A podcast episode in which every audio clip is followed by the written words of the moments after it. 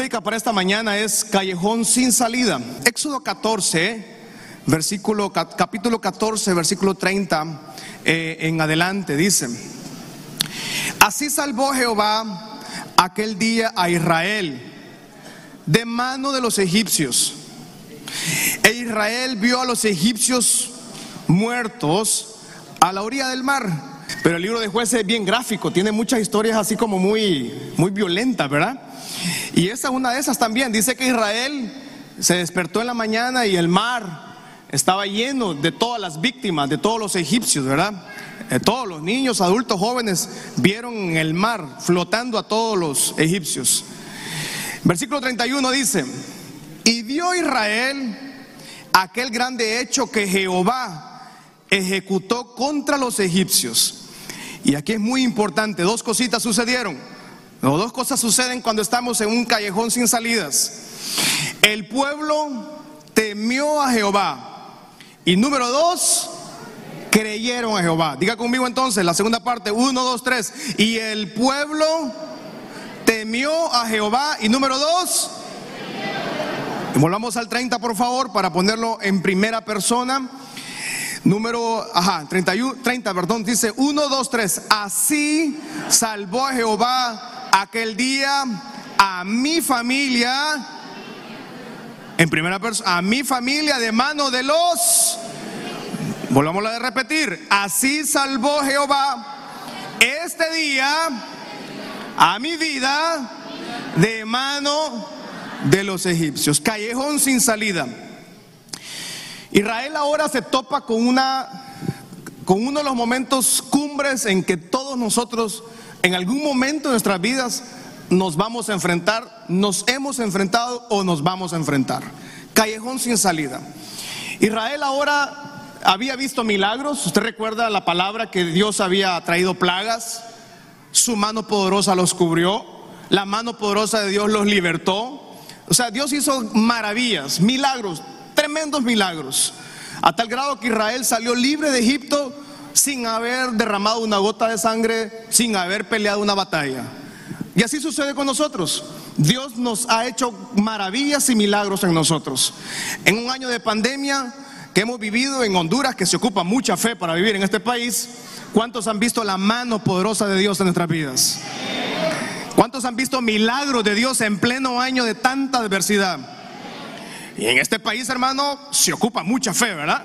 Para sobrevivir con tantas dificultades que vivimos.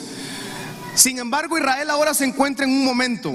Dios había guiado paso, cada paso, cada momento, cada proceso que Dios había guiado a Israel. Dios le había abierto el camino a Israel.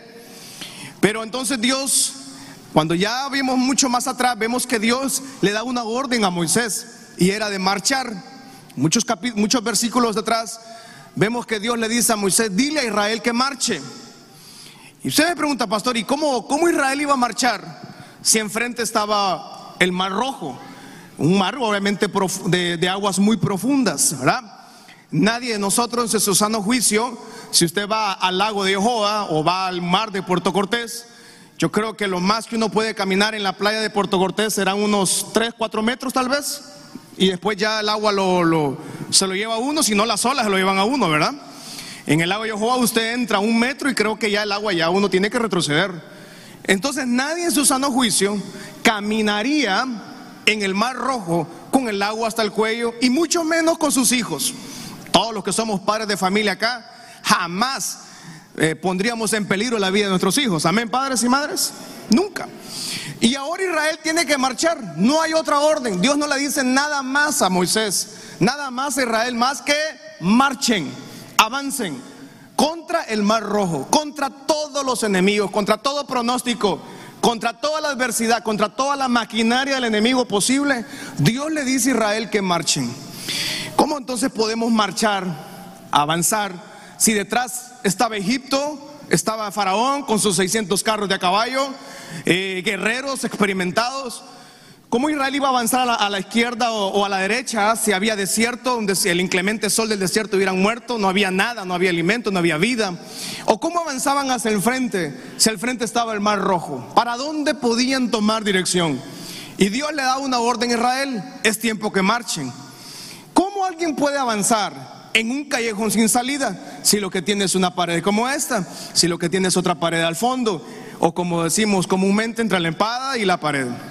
Israel se encuentra en ese momento. Y muchos de nosotros seguramente en este año de pandemia nos hemos encontrado en esa situación. Muchas familias se han encontrado en un callejón sin salida. Eh, muchas personas se encuentran pasando procesos en la familia, circunstancias en la familia que son un callejón sin salida. ¿Cómo entonces en el Señor podemos entender que podemos marchar cuando todo está en contra? Por una sola palabra, la fe. La fe nos hace movernos. La fe nos hace seguir avanzando. Éxodo 14, 21 al 22 dice, Éxodo 14, 21 al 22, y por la fe extendió Moisés su mano sobre el mar e hizo Jehová que el mar se retirase por recio viento oriental toda aquella noche. Y volvió el mar en seco y las aguas quedaron divididas. Versículo 22. Entonces los hijos de Israel entraron por en medio del mar en seco, teniendo las aguas como muro a su derecha y como muro a su izquierda. Ahora, nosotros, nosotros leemos que Israel entró en seco, o sea, como que Dios hizo el milagro y, la gente comenzó a caminar en seco, todo lo contrario. De hecho, para que el, el mar se haya quedado en seco, Israel tuvo que marchar. En otras palabras, alguien tuvo que arriesgar su vida entrar al mar rojo, caminar en el mar rojo y a medida que el pueblo de Israel iba caminando, el agua también se iba retirando. ¿Aló? O sea, a medida que avanzamos, por eso Dios nos dice marchen, porque a medida que avanzamos, Dios va haciendo milagro también. ¿Alguien dice amén esta mañana? A medida que corremos, a medida que vamos creciendo, también el milagro se va acrecentando. Tenían que tener fe. Israel no podía caminar en sus fuerzas. Israel no podía caminar en su pensamiento. Ellos, dice la historia, los historiadores, los rabinos, que cuando Moisés dice, vamos a, vamos a marchar, dicen que algunas tribus no quisieron, no tuvieron valor. Otras tribus sí. Otros líderes de las tribus dicen que comenzaron a meterse al mar, comenzaron a caminar. Milagrosamente, a medida que ellos avanzaban, el mar también se iba secando. Eso solo hace un hombre y una mujer lleno de la fe de Dios. ¿Qué pasa cuando estamos en un momento de estos? Ejercitamos la fe. Todas las circunstancias, las adversidades, los momentos difíciles nos hacen ejercitar la fe. ¿Qué es ejercitar la fe? Es creerle a Dios. Es creer que Dios sigue estando en control aun cuando todo pinta para mal. ¿Qué sucede cuando ejercitamos la fe frente a los callejones sin salida? Suceden dos cosas. Aprendemos dos cosas. Número uno, aprendemos a depender de Dios. Número dos, aprendemos a confiar y creer en el Señor. Diga conmigo entonces, aprendemos a depender de Dios. Y número dos, aprendemos a confiar en el Señor. Cuando estamos en los callejones sin salida, aprendemos a confiar en Él. Porque una cosa es que yo diga, sí, yo voy a la iglesia, conozco de Dios, y otra cosa es creerle a Dios. ¿Cuántos le creemos a Dios que Él está a nuestro favor? O sea, es muy distinto vivir una religión, es muy distinto tener una denominación, es muy distinto creer en una iglesia a creer en el Dios de la iglesia. Y Dios lleva a Israel al mar rojo a que le conozcan, a que le crean a Él conocemos de Dios? ¿Cómo creemos que Dios va a hacer cosas grandes? A través de la fe. Romanos 1, versículo 16 al 17.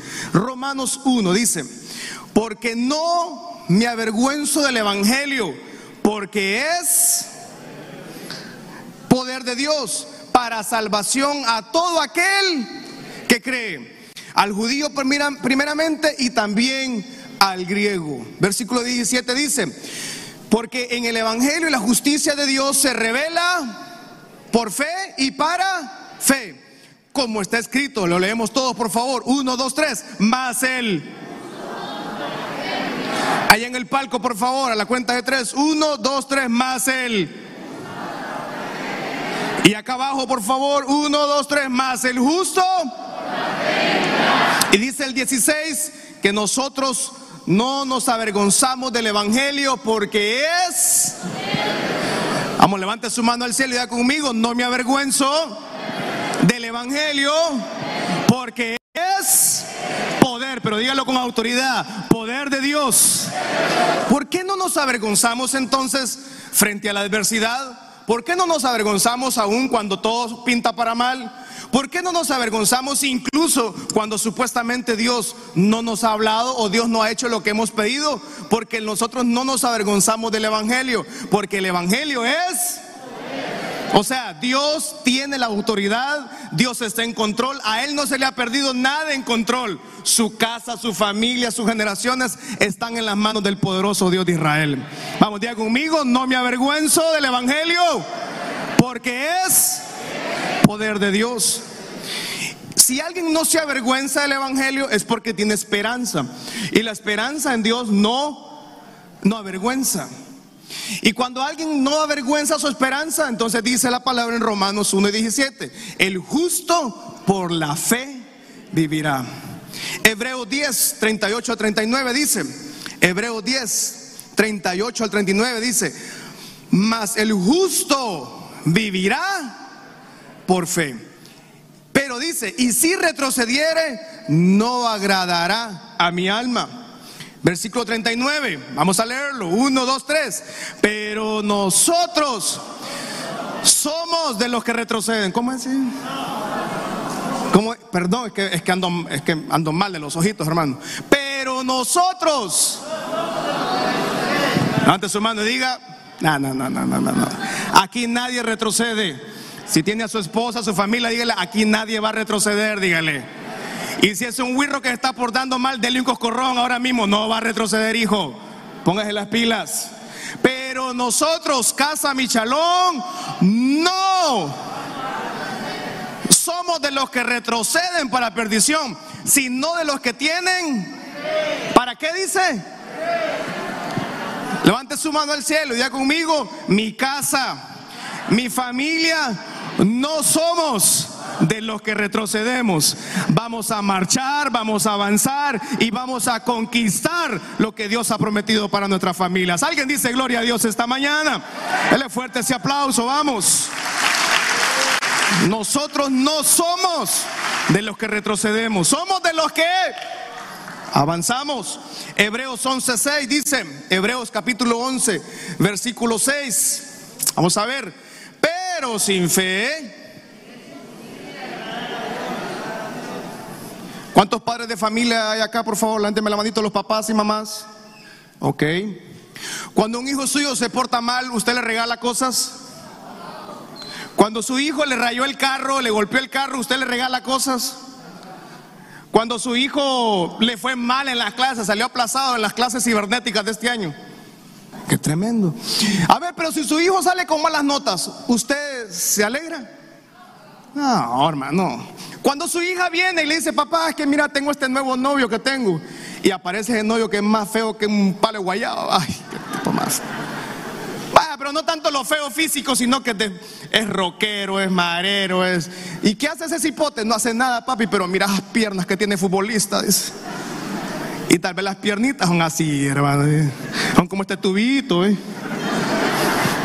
El wirrito, ¿eh? patillas ahí que uno le hace así, ya se quiebra la patilla, el wirro. Usted, papá o mamá, se alegra. Ay, qué linda mi hija. Qué bello novio se consiguió hoy. Y cuando llega el wirro con una, una cicatriz acá y con el, con el 666 enfrente. ¡Ah, maestro! Usted, hermano, usted quiere a ese muchacho, quiere darle cegueta. No se agrada, ¿verdad? ¿Qué dice la Biblia cuando yo no tengo fe? O sea que quiere decir que Dios se desagrada de nosotros. O sea que si yo no tengo fe, porque sin fe es imposible agradar, yo tengo que tener fe. Si yo no tengo fe, dice que yo no le agrado al Señor, en otras palabras. O sea que voy en el Señor y, y este quién es, dice el Señor porque no tengo fe. Y la fe necesita creer en, el Dios de la fe, en que Dios puede hacer algo a través de nosotros. Pero sin fe es imposible.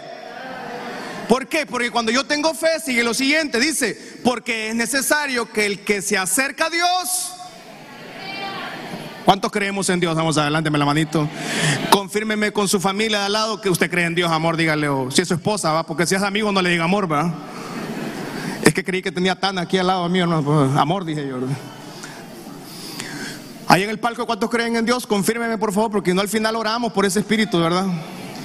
O sea, yo me acerco al Señor y creo que le hay. Y cuando yo creo en Él, que le hay, que Él existe y que Él es real, entonces sucede lo último. Él es galardonador de lo que le... ¿Qué es un galardonador? Es alguien que da, es alguien que entrega. Lo mismo sucede con nuestros hijos, lo mismo sucede en nuestra relación con el Padre Celestial. Sin fe es imposible agradar a Dios. Levante su mano al cielo y diga conmigo, esta mañana nos llenamos de fe nos llenamos de la autoridad, nos llenamos de la unción y nos acercamos a Dios con confianza, nos, acercamos a Dios creyendo que Él hará un milagro. ¿Cuántos están esperando un milagro de parte del Señor? Diga conmigo entonces, yo me acerco al Dios que es galardonador. O sea, el Dios que hace milagros. Alguien dice amén esta mañana. En estos callejones sin salida aprendemos a confiar en Dios. Aprendemos que Él tiene milagros para nosotros. La fe no tiene amistad con lo visible. La fe no tiene amistad con lo visible. La fe está totalmente divorciada de lo visible. La fe es el antónimo de lo visible. La fe nunca va a creer en lo que está viendo. La fe es totalmente contraria a eso. Hebreos 11.1 nos dice lo siguiente. Es pues la fe, la certeza de lo que se espera. ¿Qué estaba esperando Israel ustedes los padres de familia, todos los que estamos acá, iban caminando en medio del mar rojo. ¿Qué esperaba Israel al otro lado? ¿Esperaban la paz, tranquilidad, un milagro del Señor, sí o no? Amén. ¿Qué es la fe entonces? La convicción de lo que no se ve. Yo no puedo agradar a Dios si no tengo fe. Yo no puedo esperar nada del Señor si no tengo fe. Por eso yo necesito creer en Él y yo necesito confiar en el Señor. Cuando yo confío en el Señor es porque Él ha sido fiel en toda mi etapa de mi vida. Por ejemplo, Dios ha sido fiel en su juventud, Dios ha sido fiel en su niñez y Dios ha sido fiel en este año de pandemia. Entonces, si Él ha sido fiel en los momentos más difíciles, ¿por qué no va a seguir siendo fiel en esta temporada? ¿Confiaría usted en una persona que le hizo daño hace tiempo? Difícilmente. Usted no le prestaría dinero a alguien que no le pagó, por ejemplo. Usted le regaló o le prestó mil empiras a alguien y esa persona se enoja cuando usted lo llama más bien, ¿verdad? Y usted no le va a prestar otra vez mil empiras. No estamos hablando de eso. No vamos a confiar en algo en que no conocemos. Pero cuando yo conozco al Señor, los callejones sin salida me llevan a conocer al Señor, al Dios que hace milagros. Le repita conmigo Hebreos 11.1. Es pues la fe. Vamos, diga conmigo. Es pues la fe, la certeza de lo que se espera. ¿Cuántos están esperando algo nuevo de parte del Señor en su vida? Y luego dice la convicción. O sea, no vemos, no vemos todavía el milagro, pero sabemos que viene en camino. No vemos la restauración de la casa, pero sabemos que viene en camino. Alguien dice amén esta mañana. No vemos la prosperidad, no vemos que todavía se, restaure la vida financiera, pero la convicción de lo que todavía no estamos viendo, no sabemos que viene, pero sabemos que Dios está obrando a favor de su vida. Y en este tiempo Dios seguirá abriendo camino. La fe avanza contra pronósticos. La fe nos sostiene en el camino. La fe hace que la montaña se vea como un valle. Y la fe convierte, escuche esto, la fe convierte el día malo en bendición. Eso hace la fe. Israel estaba en el desierto, Israel estaba en el Mar Rojo, pero la fe de ellos convirtió ese día malo en bendición.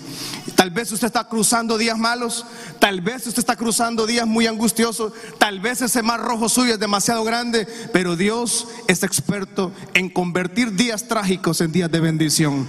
Reciba ese día de bendición en su familia, levante su mano y diga, yo recibo esa bendición en mi casa, yo recibo esa bendición en mi hogar, yo recibo esa paz en mi hogar, yo recibo esa bendición en mi casa. Dios, diga conmigo fuerte, Dios convierte el día malo en bendición, el día día de la incertidumbre, el día del temor, el día de la angustia. Vamos, alguien está recibiendo esta palabra. Dios convierte el día de la tristeza, el día de la soledad, el día de la, de la crisis financiera, el día de la deuda, el día del pronóstico, del dictamen económico o del dictamen de salud. Dios lo convierte en bendición. Vamos, diga, yo creo en el Señor de la bendición. Yo creo en el Señor que restaura. Yo creo en el, Señor que prospera. Yo creo en el Señor que levanta mi familia. Alguien está creyendo al Señor con mucha fe en esta mañana. Alguien tiene que gritarlo, alguien tiene que declararlo, alguien tiene que profetizarlo. Diga, yo creo en el Dios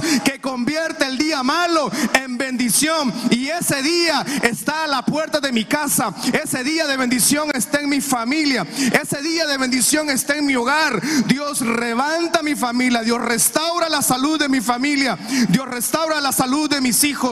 Dios restaura mi finanza. A alguien Dios le va a convertir el día malo en bendición. A alguien Dios le está acompañando a cruzar el mar rojo. Ese mar rojo puede ser muy grande. Ese mar rojo puede ser muy distante. Ese mar rojo puede ser de mucha amenaza. Pero el poderoso Dios de Israel le acompaña. El poderoso Dios está llevándole de su mano. Y Él convierte mi Dios, al Dios al cual servimos, al Dios al cual creemos, al Dios al cual hemos conocido desde nuestra niñez. Es un Dios que convierte el día malo en bendición. Dios convierta su día malo en bendición. Alguien tiene que dar gloria a Dios esta mañana. Alguien tiene que glorificar. Alguien tiene que alabar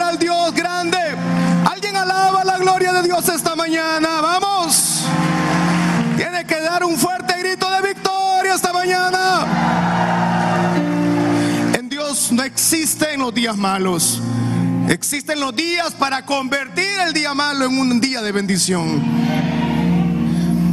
Éxodo capítulo 14, versículo 23 dice, y siguiéndolo los egipcios, entraron tras ellos hasta la mitad. No lograron acercarse. Diga conmigo hasta la mitad. Diga conmigo, los egipcios. Vamos, díganlo, los egipcios llegarán hasta la mitad. No van a entrar a mi vida, no van a entrar a mi territorio. Vamos, algún guerrero guerrera dice esta mañana, no van a entrar a mi territorio. Llegó hasta la mitad, no avanzaron más. Toda la caballería de Faraón, sus carros, su gente de a caballo, todo. Llegaron hasta donde dice. Aquí nomás, aquí no pasa, papá. Hasta ahí va a llegar. Aquí estoy yo, pero de aquí no pasa. ¿Alguien está entendiendo esta palabra esta mañana? Ahí en el palco alguien está entendiendo esta mañana esta palabra. Llegarán hasta la mitad. Aconteció a la vigilia de la mañana que Jehová miró. Dice que Jehová estaba ahí, volteó a ver para atrás y miró el campamento de los egipcios. ¿Desde dónde? la columna de fuego y la nube de gloria. Y dice que Dios trastornó el campamento de los egipcios. El 25 dice, y quitó las ruedas de sus carros y los trastornó gravemente. Entonces los egipcios dijeron, así terminan los enemigos, siempre así terminan los enemigos huyamos de delante de Israel, porque Jehová pelea por ellos. ¿Cuántos creen que Dios ha estado peleando por usted esta mañana? Alguien alaba al Señor esta mañana. Alguien dice gloria a Dios esta mañana. Alguien dice Jehová pelea por mí. Jehová pelea por mi familia pelea por mi casa. Callejón sin salida. Dice que detrás de Israel, cuando entraron al mar en seco, estaba la columna de fuego. ¿Qué le parece a usted que cuando nosotros, mire qué maravilloso esto, que cuando marchamos contra pronósticos y cuando le creemos a Dios, avanzamos, pero detrás de nosotros viene la columna de fuego y nube de gloria. O sea, Dios en ningún momento nos descuida. Salmos 121, 4 al 8 dice, Salmos 121, 4 al 8. He aquí, no se adormecerá ni dormirá el que guarda mi familia. Vamos a ver cinco aménes. Otra vez vamos a leerlo, por favor. Versículo 4. Vamos a ver en primera persona. 1, 2, 3. He aquí. Hermano, si usted tiene una emergencia a la una de la mañana y usted me llama, ¿será que le voy a contestar? Ah, posiblemente no. Posiblemente esté despierto, porque yo soy una persona nocturna. Sí, les cuento, soy nocturno. Eh, no porque me cueste dormirme, sino que soy nocturno, me acostumbré así. Desde la universidad me acostumbré a ser nocturno. ¿ah? Le conteste porque esté despierto, pero si yo estoy dormido y usted me llama a las 3 de la mañana, hermano, mire. Bueno, es que hay gente, hermano, que duerme como que le pueden, le pueden robar la cama y nadie lo despierta, ¿verdad? ¿Cuántos conocemos gente así, hermano? Las esposas duermen así. O los esposos duermen así. Qué maravilloso que Dios dice que mientras usted y yo marchamos, no duerme el que guarda su familia. 24-7 no duerme el que guarda su casa, el que ha guardado su familia, el que ha guardado su empresa, el que ha guardado su salud, el que ha guardado todo lo que usted involucra. No se duerme el que guarda a Israel. Versículo 5 dice, Jehová es mi guardador, Jehová es mi sombra, mi mano derecha. El sol no me va a fatigar de día, ni la luna de noche. Vamos, leámoslo. 1, 2, 3. Jehová en primera persona me. Y todo mal es. Él guardará. Versículo 8. Y Jehová. Escuche aquí. O sea que cuando Israel le dice Dios a Israel, marchen, Dios ya sabe que él, les iba a guardar su entrada.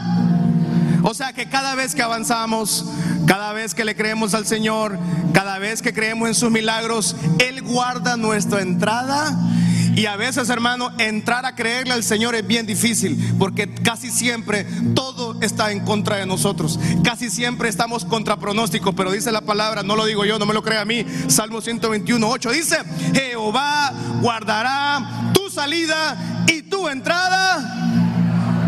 ¿Desde cuándo dice? Desde ahora y para siempre. Dice que Dios confundió a los egipcios. Volvamos allá a Éxodo 14. Cuando Israel entra al, Mar Rojo a caminar, dice que poco a poco van caminando y, el mar se va convirtiendo en seco. Y resulta que este señor es el señor Faraón, se confundió. Y es terrible porque él se mete a terreno que no debe entrar. Versículo 25. Y quitó, dice Dios, las ruedas de sus carros, los trastornó gravemente.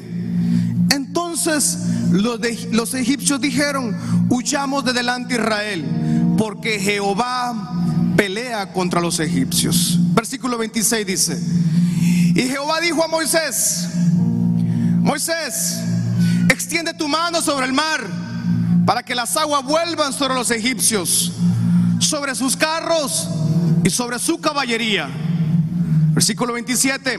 Entonces Moisés extendió su mano sobre el mar y cuando amanecía, el mar se volvió con toda su fuerza y los egipcios al huir se encontraron con el mar y Jehová derribó a los egipcios. ¿Dónde dice?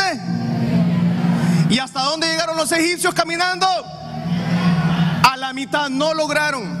Es que Faraón cometió un gran error y siempre, casi siempre, 100%, los enemigos que el enemigo diablo, Satanás, siempre prepara con usted, se confunden. Creen que pueden accesar a lo que usted ha logrado en la fe.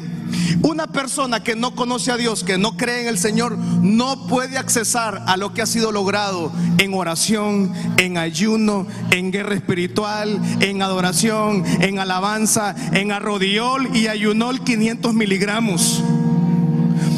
Satanás no puede accesar a tu tierra prometida. El enemigo no puede accesar a su tierra prometida. Y Faraón creyó que como vio que ellos iban caminando, él también se metió a la tierra. Él se metió al camino de los israelitas. Pero el camino de los israelitas era, había sido ganado, un terreno ganado en la fe. Nadie, nada, ni nadie puede accesar lo que usted ha ganado en oración, en ayuno, en búsqueda del Señor, porque eso lo ganó desde el cielo. Eso fue Dios que se lo trajo a su vida. Por lo tanto, los egipcios no pueden accesar a su tierra. Los egipcios no pueden accesar a su victoria. Esa victoria es desde el cielo y desde el cielo eh, le pertenece a usted, le pertenece a su casa, le pertenece a su matrimonio, le pertenece a sus hijos, le pertenece a sus generaciones. ¿Alguien dice gloria a Dios esta mañana? Lo que se gana en la fe no se puede perder. No sé si me estoy dando a entender. O sea, Israel lo ganó creyéndole al Señor. Pero el enemigo creyó que podía accesar por el mismo camino. No podían accesar a algo que era santo. No podían accesar a algo que solo Dios podía abrir ese camino. Dice que las ruedas se les quitó y las aguas cubrieron. El que intente entrar a tu promesa, a tu terreno, la conquista, el milagro, lo va a hacer en sus fuerzas. El enemigo quiere entrar a nuestras vidas, a nuestras familias, en sus fuerzas. Eh, tal vez en su sed de venganza, tal vez en su sed de odio, de enojo. Y el enemigo quiere accesar, pero cuando lo hace, lo hace en sus fuerzas, lo hace sin la voluntad del Señor. Isaías 54, 15 al 17. Isaías 54, 15, el 17 dice, si alguno conspirare contra ti, no sé si usted está pasando un mar rojo muy fuerte ahora mismo. No sé si usted está cruzando una fuerte tribulación, pero tiene que saber esto. Si alguno conspira contra usted, lo hace sin el Señor. El que contra ti conspirare, no lo digo yo. ¿Delante de dónde caerá? Diga conmigo entonces, delante de nosotros cae toda maldición. Vamos, diga, delante de nosotros cae toda maldición. Delante de nosotros cae todo pecado. Delante de nosotros cae todo enemigo. Y el versículo 17, por favor, más adelante. Ninguna arma forjada contra ti prosperará. Y condenarás toda lengua que se levante contra ti en juicio. ¿Por qué? ¿Cuántos siervos y siervas de Jehová hay esta mañana? Vamos a ver. Si usted es un siervo, una sierva de Jehová, entonces tenemos, dice, herencia. ¿Cuántos tienen herencia? Y diga esta mañana entonces esa herencia me pertenece, esa herencia le pertenece a mi familia y contra todo pronóstico, vamos, diga contra todo pronóstico, esta mañana mi casa, mi familia, marcharemos hacia esa herencia, una herencia que la vamos a ganar en la fe y lo que se gana en la fe, el enemigo no tiene acceso, el enemigo no puede entrar a la tierra que Dios nos ha entregado, el enemigo no puede entrar a mi casa, a mi familia, a mis hijos, no puede tocar mis generaciones. Somos herencia del Señor. Disfrutaremos de su palabra, disfrutaremos de esa comunión íntima con el Padre, disfrutaremos lo que Dios ha preparado para sus siervos. Cuando Dios le dice, cuando dice la palabra en Éxodo 14, 24, dice que Dios miró Éxodo 14, 24. En la mañana dice que Dios, como no duerme, dice que Jehová miró el campamento. Y cuando leemos eso es como que creemos como que Dios simplemente miró. O como cuando usted ve algo, ¿verdad? Cuando vamos en la calle y vemos algo en la calle. Ah, vimos a alguien ahí, no sé. Pero no estamos hablando de una vista humana.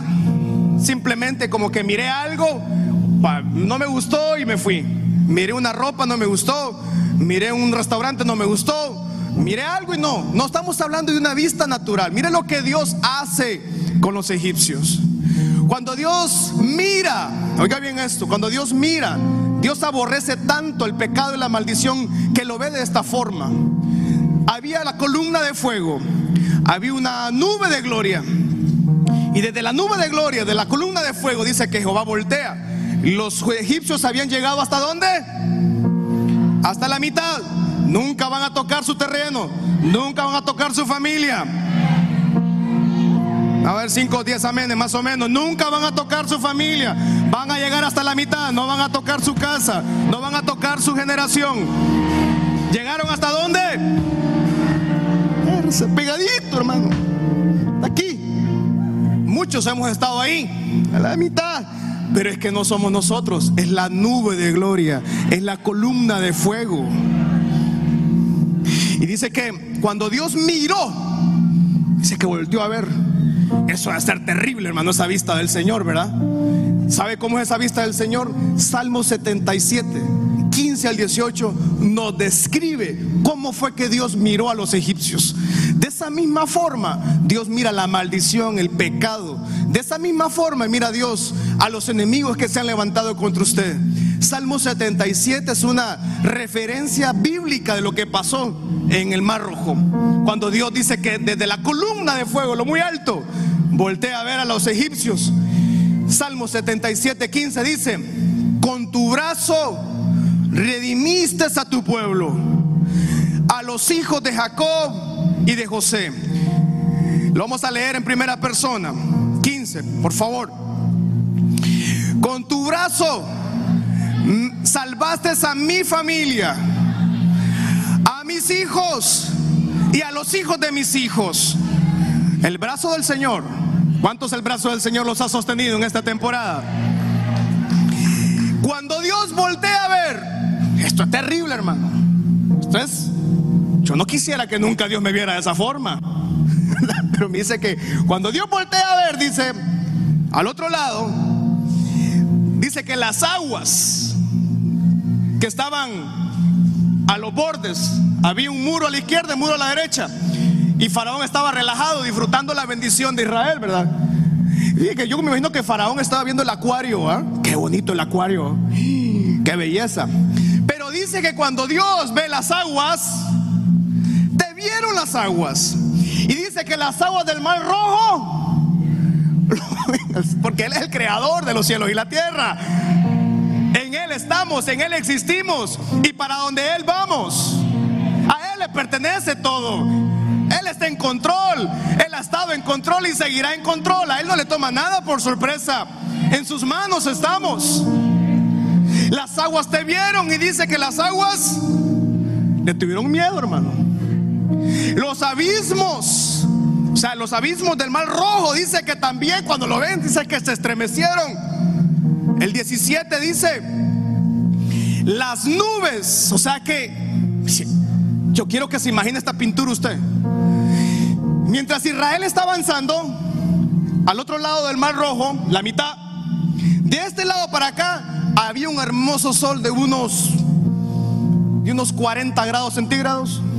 Hermoso sol de playa, porque nadie va a la playa en un día de lluvia, ¿verdad? Bueno, a veces hemos ido y, no, no, queremos estar ahí. Pero en la playa usted está cuando estábamos en un día bonito, soleado, de Puerto Cortés, imagina, ¿verdad? Israel iba caminando con aquel gran sol.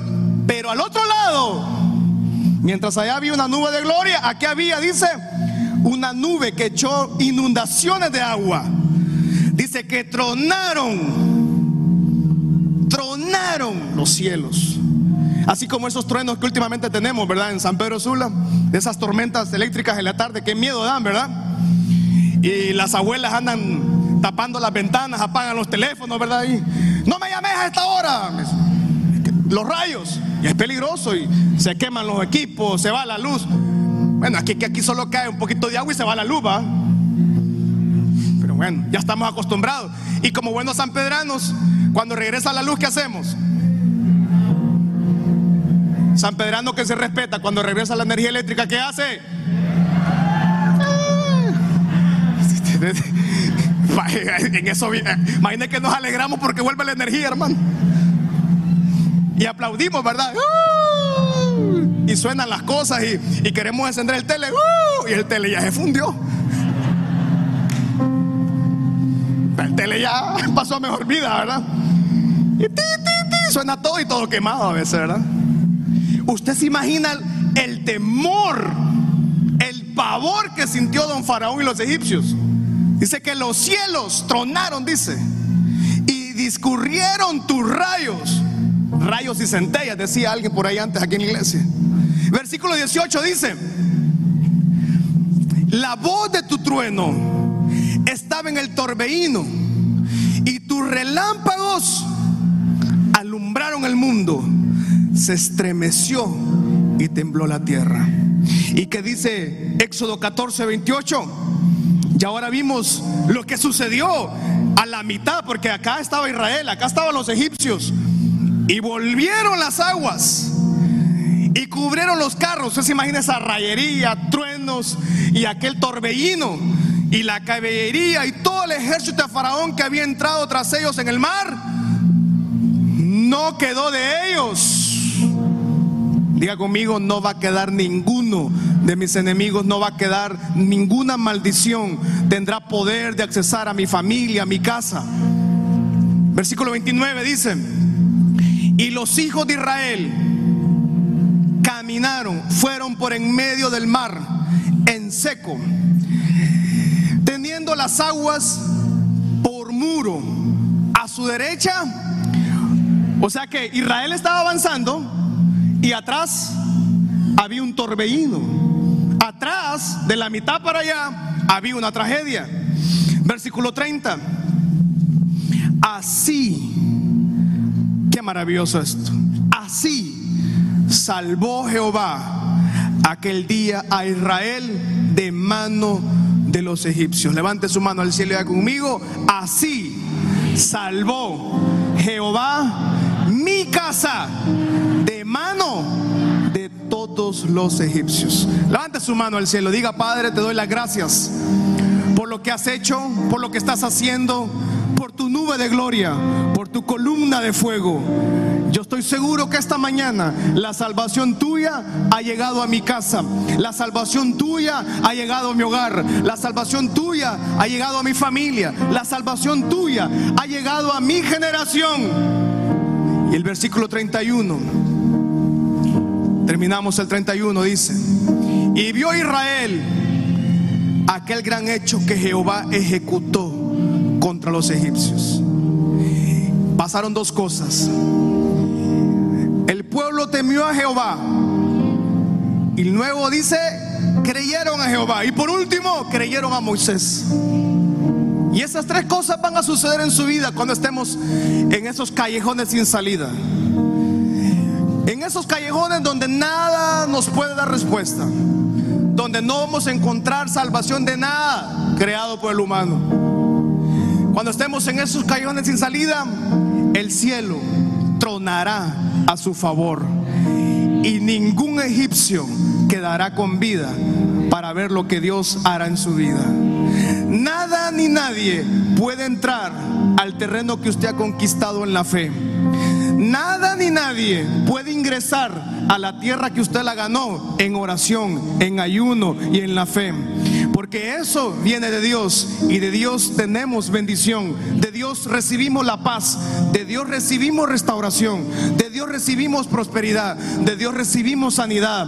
Y lo que ha hablado el cielo, lo que ha hablado Dios a su vida, nadie en la tierra podrá tocar lo que Dios ha bendecido desde el cielo. Diga conmigo, mi casa es bendecida, mi hogar es bendecido, mis estudios, mi carrera universitaria, mi carrera laboral, mi empresa, mi emprendimiento, mi matrimonio, mis hijos, somos bendecidos desde el cielo.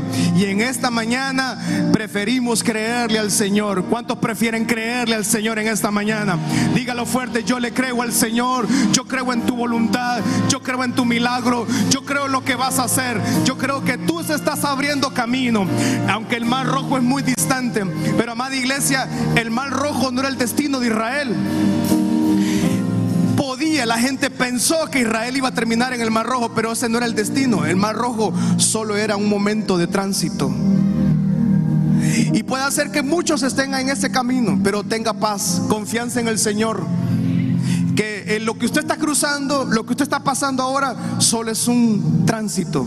Al otro lado está la tierra que Dios tiene preparada para su familia. ¿Cuántos tenemos herencia en el Señor?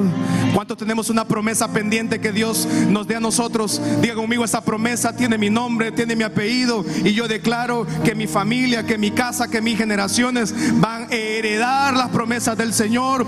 El mar rojo puede ser muy largo, el mar rojo puede ser muy distante, pero hay una columna de fuego, hay una nube de gloria que le cubre. Al poderoso Dios de Israel pelea por usted. El poderoso Dios pelea por nosotros. Por lo tanto, amada casa, mi shalom, es tiempo de marchar, es tiempo de avanzar contra todo pronóstico, contra toda adversidad, contra toda angustia, contra toda incertidumbre, contra todo diagnóstico. Dígalo fuerte esta mañana, mi casa y yo marcharemos. ¿Alguien está creyendo al Señor esta mañana? Y esta mañana sea reanimada nuestra fe. Vamos, diga, la fe crezca en mi vida. La fe sea renovada en mi vida. Sea renovada la fe en mi matrimonio, en mi empresa, en mi salud. Sea renovada esa fe, Señor. Levanta nuestra fe, Señor. Levanta nuestro espíritu esta mañana. Te creemos a ti y sabemos que tú lo harás una vez más. Hoy veremos la salvación sobre nuestra familia. Hoy veremos la salvación sobre nuestra casa, sobre nuestros hogares, sobre esa enfermedad. Hoy Dios hace un milagro.